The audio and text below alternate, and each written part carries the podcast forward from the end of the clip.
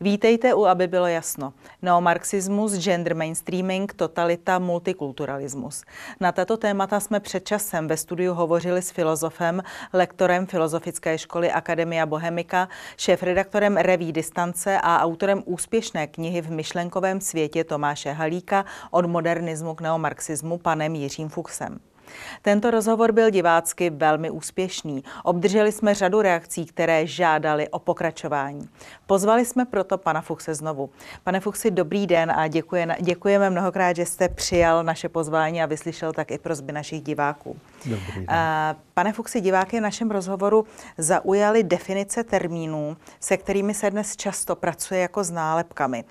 Prosím, připomeňme ještě předtím, než začneme hovořit v několika větách základní pojmy. Takže prosím, řekněte stručně, co to je etický relativismus?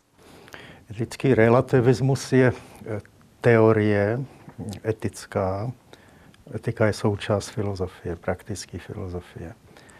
A ten etický relativismus eh, je významný tím, že popírá obecně lidskou mravnost. To znamená přirozený mravní zákon, který zavazuje každého člověka, protože je člověkem, tak ten je nahrazen eh, partikulárními, eh, lidsky vymyšlenými normami jednání. Co to je gender mainstreaming? Gender mainstreaming to je strategie ideologicko-politická, která prosazuje určitou verzi genderového feminismu a je zaměřena na odstraňování přirozených rolí mužů a žen v rodině. Co to je multikulturalismus? Multikulturalismus je taky ideologická doktrína, která má za účel naředit identitu západních společností. Identitu kulturní, civilizační a někteří mluví o e, velké výměně obyvatelstva v Evropě. Že mají být nahrazeni původní obyvatelé těmi přistěhovalci. A co to je neomarxismus? Neomarxismus je eh, ideologický, ideologicko-politický systém, který je totalitní a který současně oblažuje celý Západ. Ten systém se skládá z ideologie, která určuje programy, to, co se má politicky mocensky prosazovat. A je to ideologie, která má relativně všeobecný nárok na ovládnutí životů společenských i soukromých. A tohle ovládnutí představuje masivní rozchod s lidskými právy, s lidskou spravedlností.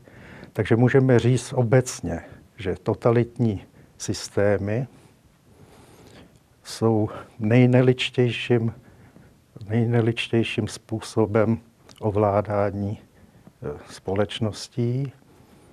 A ta nelidskost se projevuje v tom, že je otevřený potenciálně ke všem druhům nespravedlivého zacházení s občany. Zastavím se u dalších pojmů, o kterých jsme tady zatím nehovořili. My nyní žijeme v době, kdy se spousta politických stran, včetně křesťanských, hlásí k liberální demokracii. Co to je liberální demokracie a jak se liší od demokracie bez přívlastků? No tak ten termín naznačuje, že jde o svobodu, že ten liberál, ten liberalismus. Jak už to bývá u totalitních režimů, tak tyhle ty výrazný, na první poslech pozitivní termíny eh, mají klamat. Demokracie to samo o sobě se zdá být úžasná hodnota politického života. Já si myslím, že to je jeden z mnoha systémů, ne lepší než ostatní. Že vždycky záleží na tom, jakým lidským materiálem nebo jakou lidskou kulturou je ten, který režim jako zobsažněný. Mm. Že? Takže ta výsada demokracie, to je trošku mýtus nebo ideologická nadsázka, že demokracie, jsme demokratičtí, tak to jsme prostě ty nejlepší v politice. Tak to, tohle myslím, že je přehnaný.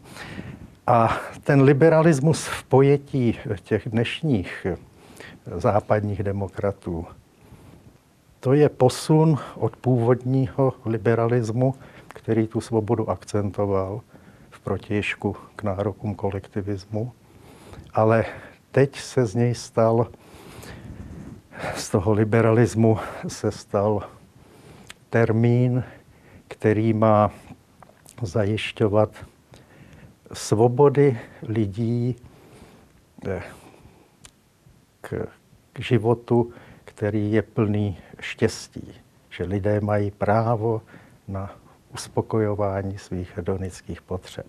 To je jedna, jedna varianta toho liberalismu.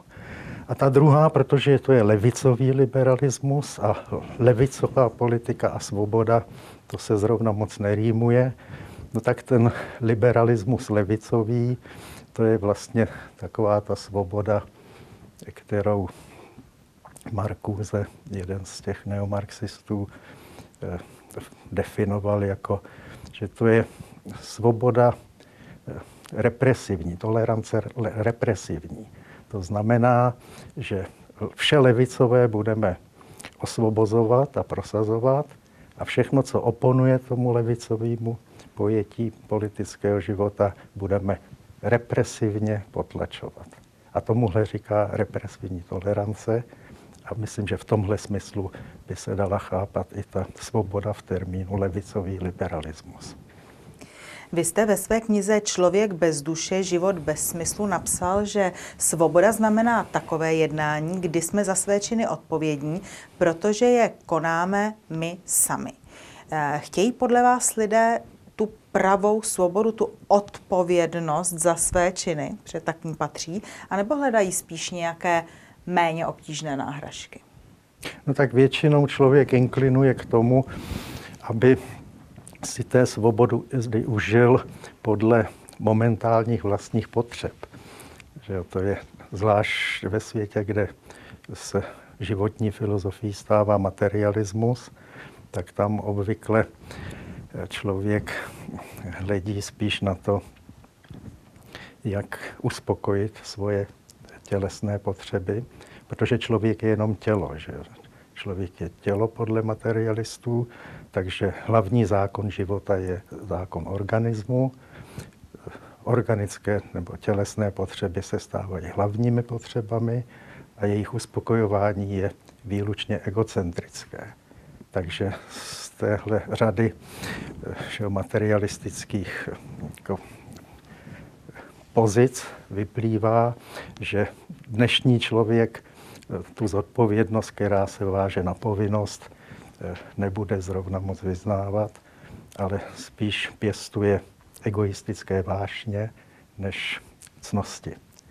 Že ty cnosti by byly tím legitimním nebo autentickým morálním způsobem, jak člověk má žít, ale to je dneska taky vlivem materialistického názoru v pozadí. V úvodu jsem zmínila vaši velmi úspěšnou knihu v myšlenkovém světě Tomáše Halíka od modernismu k neomarxismu. Eh, vy v této knize mm, vyzdvihujete Halíkovi znalosti z řady vědních oborů a také cituji osobní šarm, společenskou obratnost, umění zaujmout a neúnavnou sebepropagaci. Nicméně dále pokračujete, cituji, že vytříbené vyjadřování jen zakrývá mělké myšlení a šíře záběru ještě neznamená jeho hloubku. To je na stranách 19-20. Eh, řekněte tedy, jaký je Tomáš Halík filozof? No, je to tvrdé, že? To, to co jste teď četla. Jsou to vaše slova. no, tak tam te, ty první chvály, tak to byla taková, že aby to nebylo tak jednostranný. Ale myslím to vážně, to, co jsem tam, to, co jsem tam řekl, je skutečně zajímavá osobnost. Pokud jde teda o tu jeho filozofii, tak on je, a snad by se neurazil, on je pouhým epigonem. On není skutečným filozofem, který by mhm. promýšlel samostatně na vlastní zodpovědnost a pěst těžký filozofický problémy. On přebírá určitá módní řešení eh, a sází. A odkud čerpá, nebo odkud ano, přebírá? Já, já vám řeknu. Mm-hmm. Přebírá eh, z toho, co novověká filozofie za těch pár století eh, jako prosadila jako řešení, která odpovídají naší době. Mm-hmm. Čili on je, on je, když ho toho Halíka charakterizují takový jako modernistu, což už je termín, který spadá do náboženské oblasti. On je jako věřící křesťan, je nakloněn k otevřenosti soudobé filozofii, soudobé kultuře. Tím je ten modernismus definován. Čili on jako modernista absorboval eh, takové ty klíčové závěry novověkých filozofů, jak se rodili od Descarta přes Juma, Kanta, Hegla, Heideggera. Ano.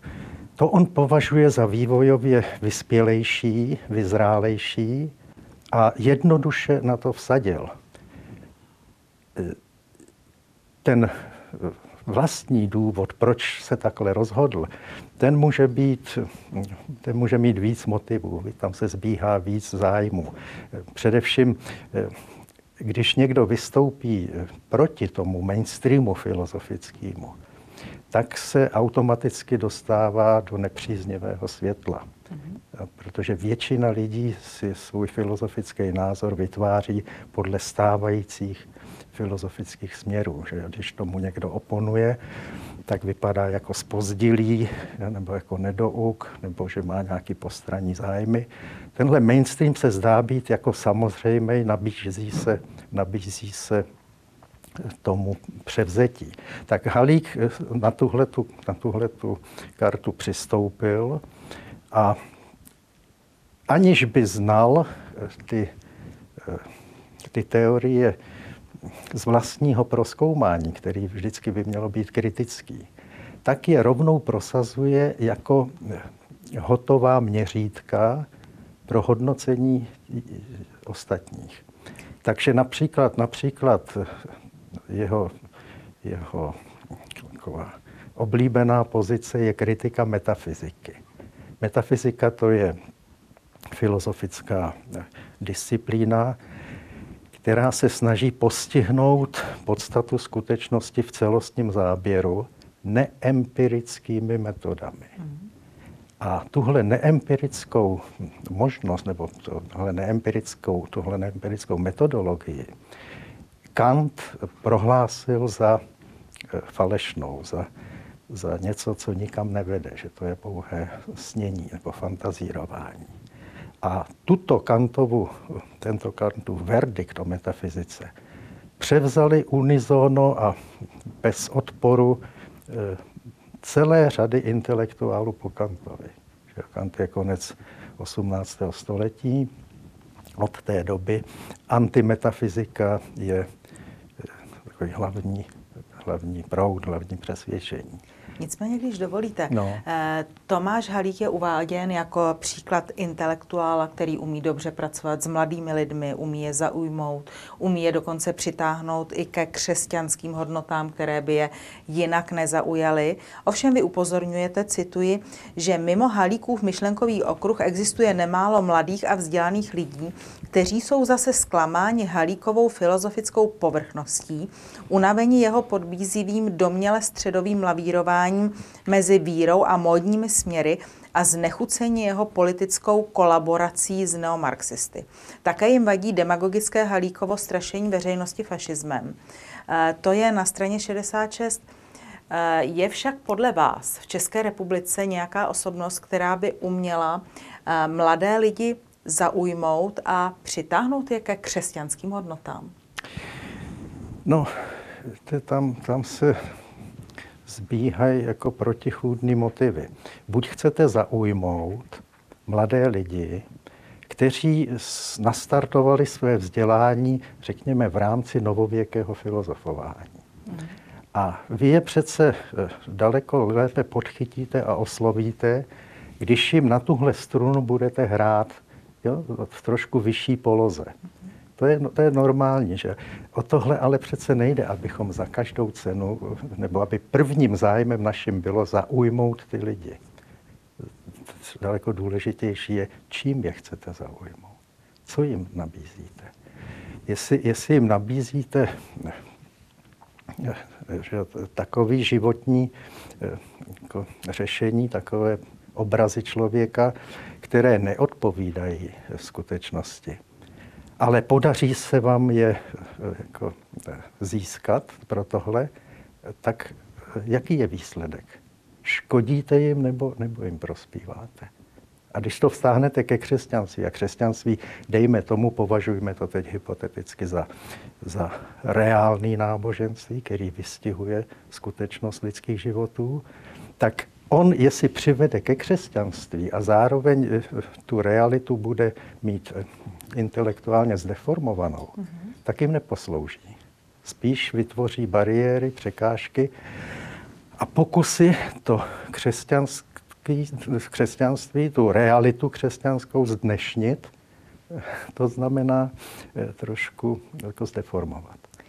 Mimochodem Tomáš Halík eh, ve svém velmi aktuálním rozhovoru pro Prostor X hovořil o totálním kolapsu polského tradičního katolicismu, od kterého se údajně distancuje mládež i vzdělání lidé a má podporu převážně jen venkovského obyvatelstva. A toto křesťanství není podle Tomáše Halíka schopné se přizpůsobit novému socioekonomickému kontextu. Souhlasíte s takovým no, tvrzením? Souhlasím s tím tvrzením, ale jenom to dokumentuje to, co jsem naznačil předtím. Ano, ti, ti prostí venkované, eh, ti, kteří jsou předmětem opovršení, jak to z toho taky jako je cítit, tak ti zastávají tu víru, která platila v 19. v 18. Že, která platila dlouho. Halík nabízí jiné křesťanství, přizpůsobené soudobému myšlení. Uvážíme-li, že soudobé myšlení se zakládá a teď to předpokládejme hypoteticky, na radikálních omylech o realitě a lidském životě, mm-hmm. tak to soudo, ta, ten, ten soulad se soudoby myšlení není, není dobré. Že? Čili pokud předpokládáme, že křesťanství je realistické náboženství, je v souladu s realitou, tak nemůžeme vítat tohleto, tenhle ten imperativ přizpůsobte se současnosti, současné kultury. Jestli ta současná kultura je nahlodána proti, proti lidskými, nejenom proti křesťanskými viry, já tak, tady mám, pane no. Fuxi, takovou trošku záludnou otázku. Tomáš Halík rád cituje Chestertona, který říká, že, cituji, když člověk nevěří v Boha, není na tom nebezpečné to, že nevěří v nic, ale že je ochoten věřit čemukoliv.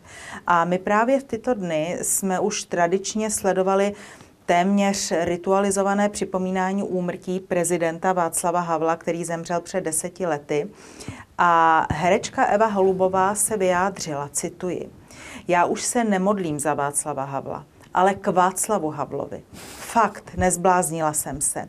Neřadím ho mezi světce, ale mezi patrony této české, moravské a sleské země ano. I mezi patrony Slovenska, Evropské unie a světa. Uh, co si o to myslíte? No, že to je nešťastný názor a kde vidíte kořeny toho v podstatě zboštění Václava Havla u, u významné veřejné osobnosti. Eva Holubová je bez člověk, který svými názory ovlivňuje názory ostatních. No tak umělci ty mají tuhle výsadu ovlivňovat.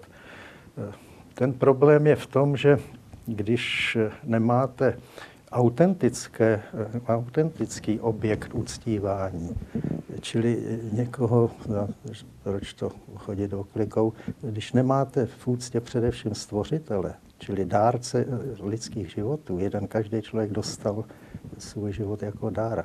Když tohle mizí a v materialistickém klimatu není pro, pro tohle pochopení místo, no tak pak přichází zbožňování věcí.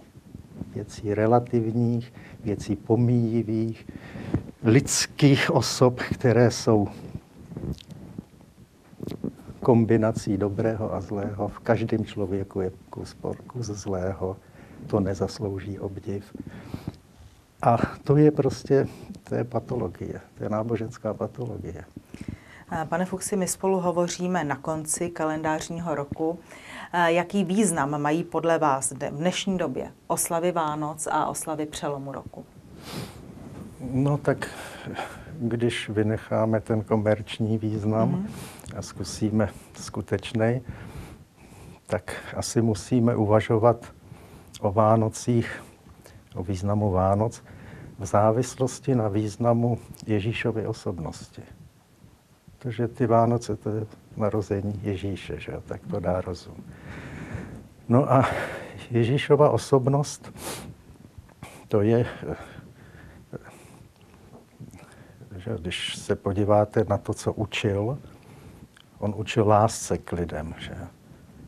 Tak a připojíme k tomu to, co bylo řečeno před chvílí o Bohu jako stvořiteli. Stvořitel dal lidský život ne z nějakého rozmaru, ale dát to největší, co člověk může mít, to je prostě akt lásky. Že Bůh stvořil člověka z lásky. No a Ježíš přišel eh, a tu lásku eh, k člověku, k druhému učil. Víte, celý ten problém, ta záhada lidského života je daná tím, že Bůh stvořil člověka jako svobodného. Ta svoboda je riskantní, že staví nás mezi dobrý jednání a zlý jednání. A nikdo neu, ne, neunikneme té realitě vlastního zlýho jednání. To je ta klasická že, nauka o hříchu, který nás prostě v životě provází. A Ježíš tuhletu, tuhletu svobodu, svobodu žít, vybrat si sám svůj život, taky respektuje. Ale vyzývá, když si čtete Evangelia, tak zjistíte, jak naléhavě vyzývá k tomu, aby lidé v sobě to zlo, ten egoismus moc nepěstovali. Protože to neomylně a zákonitě končí existenciální tragédií tragická existence v silném slova smyslu, to je život, kdy člověk s převahou ve svém životě kumuluje zlo a skončí jako zlý člověk. A to je neštěstí. To je tragická existence. A Ježíš tuhle existenci přišel, nebo tenhle lidský, riskantní, že, riskantní úděl, že si sám musí zvolit, tak přišel posílit tu dobrou stránku člověka, že ho vybízí, naléhá a sám teda že jo, umírá jako oběť za to, aby lidé tu svou hříšnost mohli odhodit, smazat. To je, to je smysl té oběti Kristovi. Za předpokladu ta oběť funguje tehdy, když člověk vědomně ten, ten Kristův, tu Kristovu oběť přijme. Že? když to přijme vědomě a zápasí se svým zlem. Pokud zápasí, tak má vyhráno, protože ta síla té oběti v křesťanském pojetí je nepřekonatelná. Ale jestli si člověk zvolí, já budu žít sám pro sebe, a bohužel dnešní novověká filozofie, za to jí velmi vděčíme, že připravila člověku tohle sebeodcizení, tuhle degradaci na animální způsob života, tak to už potom si ten člověk dožije tak, jak se rozhodl. Tam ho nikdo neláme, ani Bůh nemá možnost ho, ho silou přitáhnout, protože ho stvořil jako svobodného. To by Bůh jednal rozporně a Bůh a rozpor to se přece jenom trošku vylučuje. Pane Fuchs, já vám mnohokrát děkuji, že jste přišel. Prosím, já děkujeme. Taky, no.